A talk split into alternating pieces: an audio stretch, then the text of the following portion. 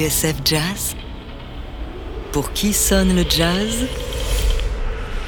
David Copéran. Aujourd'hui, on va se détendre. Toi, bon, toi, poupée, attends, ma Dieu, ma vie, ta beau cheval, tes cuisses, et je te le dis, ta peau est lisse, ma douce, ta peau est lisse, ma douce. Hijo de la chinga Ah bah ça c'est un joint mec Ah Et dis donc, ça a l'air d'une fusée porteuse mec Ouais, c'est le lancement Fais gaffe avec cette merde.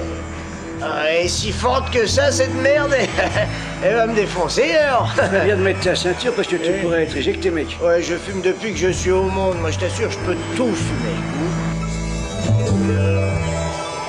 Oui, aujourd'hui, exceptionnellement, sur cette radio bien sous tout rapport qu'est TSF Jazz, on va parler d'herbe, de joint, de weed, de bœuf, de pétard. De Dieu, ce truc t'a complètement possédé, hein Regarde ton visage, là, t'es sur le point d'exploser.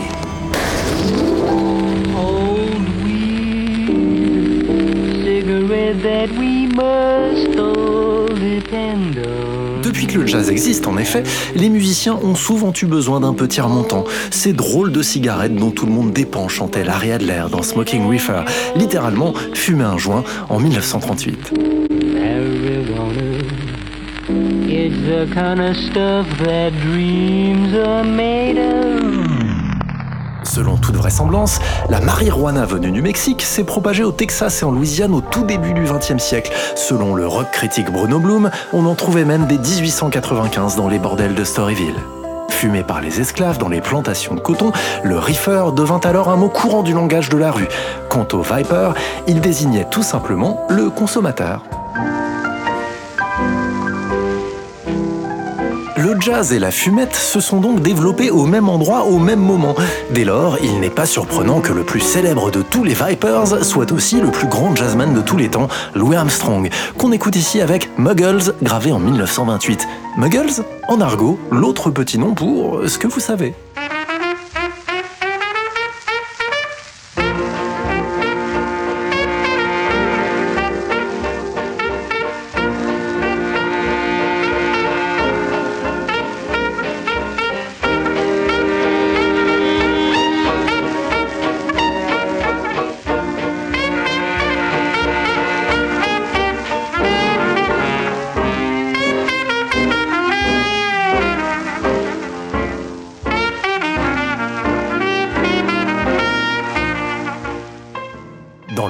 Louis The Louis Armstrong Story 1900-1971, Max Jones et John Chilton reproduisent l'une des dernières lettres du trompettiste, dans laquelle il s'expliquait sur son péché mignon. Je cite.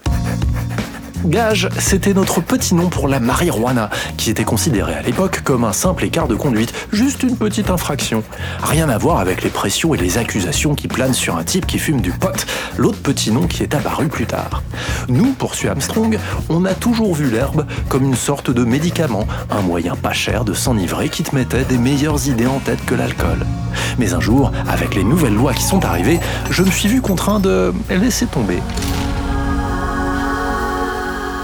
Oui, car en mars 1931, Louis Armstrong s'est fait cueillir à la sortie d'un club en Californie. C'est le chef d'orchestre du club d'en face, sans doute jaloux de son succès, qui l'aurait vendu à la police. Deux inspecteurs un peu gênés aux entournures d'ailleurs, d'avoir dû coffrer leur musicien préféré.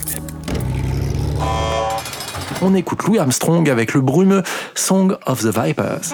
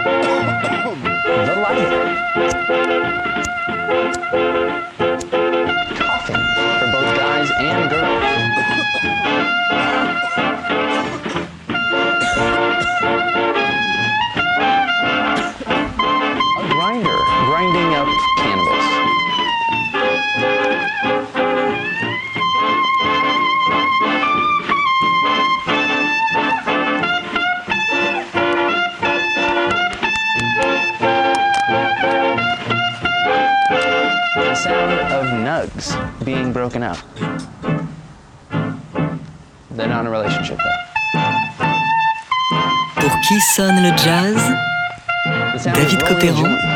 sur TSF Jazz. Aujourd'hui, Song of the Vipers, quand le jazz part en fumée. Eh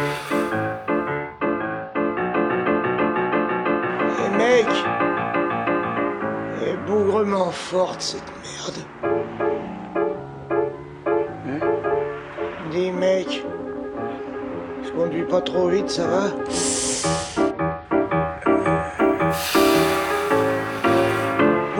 T'es arrêté? Ah bon?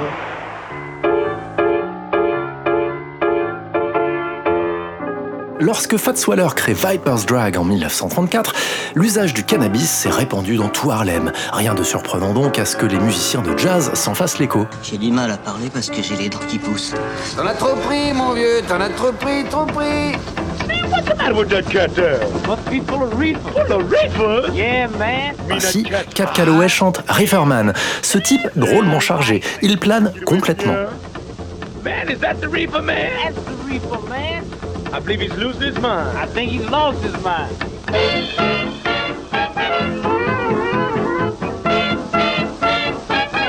Avec Weed en 1938, Barefoot n'y va pas par quatre chemins. Weed all day long, chante-t-elle. Je traduis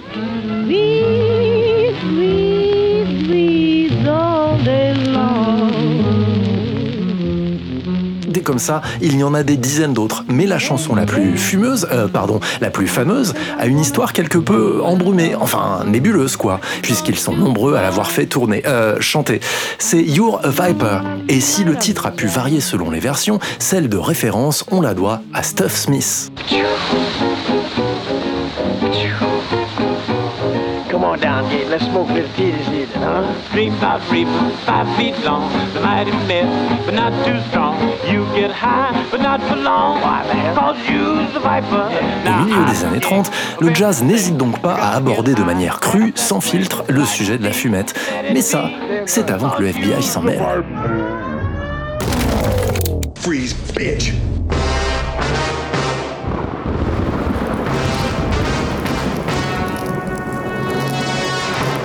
Lorsque Fats Waller reprend You're a Viper en 1943, c'est un sale temps pour les Vipers justement.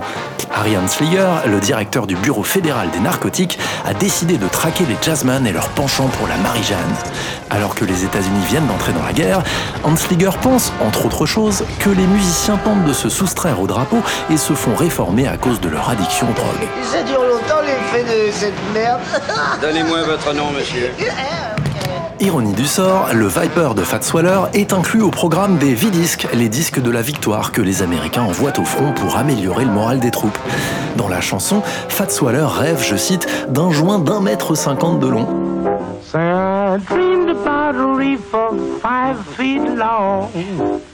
A mighty mess, but not too strong. You'll be high, but not for long. Dans l'introduction de la chanson, Fats se paye les flics et le FBI. Hey, Cat. It's four o'clock in the morning. I just left the Il est 4 heures du mat, dit-il. Tout le monde est là sauf la police. Ils seront là d'une minute à l'autre. Mais pour l'instant, ça plane.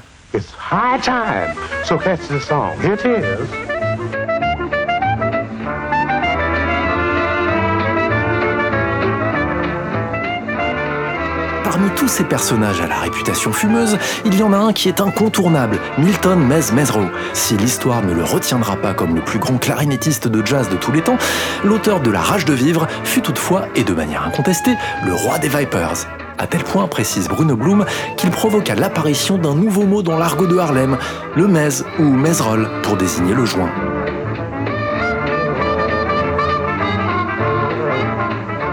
Musicien et dealer, Mesro le Viper pouvait compter parmi ses amis et clients un certain Louis Armstrong, loin d'en avoir fini avec la fumette. Après sa mésaventure de 1931, qui lui avait coûté 10 jours de prison, il demanda à Joe Glazer, son manager tout-puissant, de s'arranger pour qu'on le laisse rouler ses Mesrolls en paix.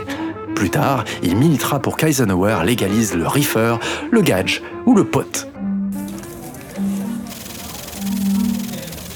Mais l'histoire la plus cocasse se produisit dans les années 50, lorsque Satchmo, de retour d'une tournée en Europe, se retrouva dans le même avion que Richard Nixon. Grand admirateur d'Armstrong, Nixon, alors membre du Congrès, demanda au trompettiste ce qu'il pouvait faire pour lui être agréable. Prétextant un problème à l'épaule, ce dernier lui répondit qu'il aimerait bien qu'on l'aide à porter son étui. Lorsqu'il passa la douane à l'aéroport, Nixon était loin de se douter que l'étui en question était bourré de cannabis. Pour conclure, rappelons tout de même que le cannabis est une drogue et représente un danger pour la santé, comme l'indiquait en 1936 ce film commandité par une église américaine et qui promettait l'enfer à ces jeunes qui trouvaient l'herbe plus verte ailleurs. Innocently they dance. Innocent of a new and deadly menace lurking behind closed doors. Marijuana, the burning weed with its roots in hell. Reefer Madness, un film devenu culte, à l'insu de son plein gré, la faute à ses grosses ficelles, un contre-feu qui ne faisait pas le poids face à ses chansons de Vipers, ou quand le jazz partait en fumée.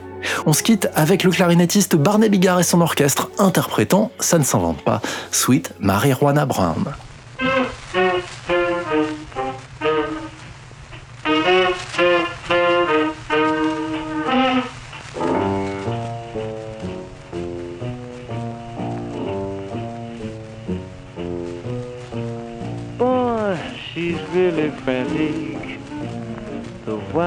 Wildest chick in town.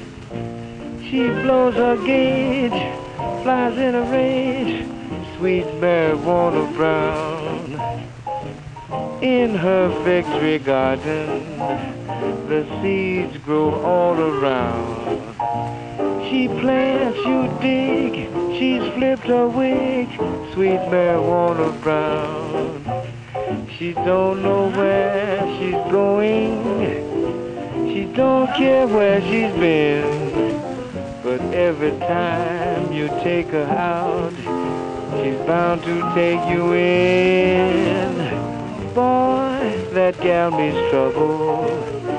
You ought to put her down. Get help, take care, look out, beware of sweet marijuana brown.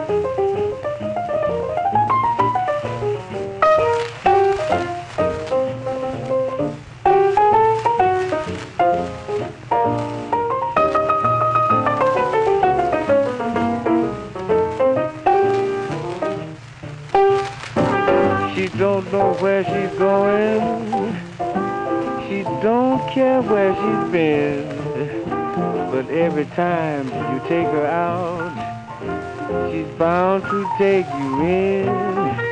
Boy, that gal means trouble, You ought to put her down. Get help, take care, look out, beware of sweet marijuana brown.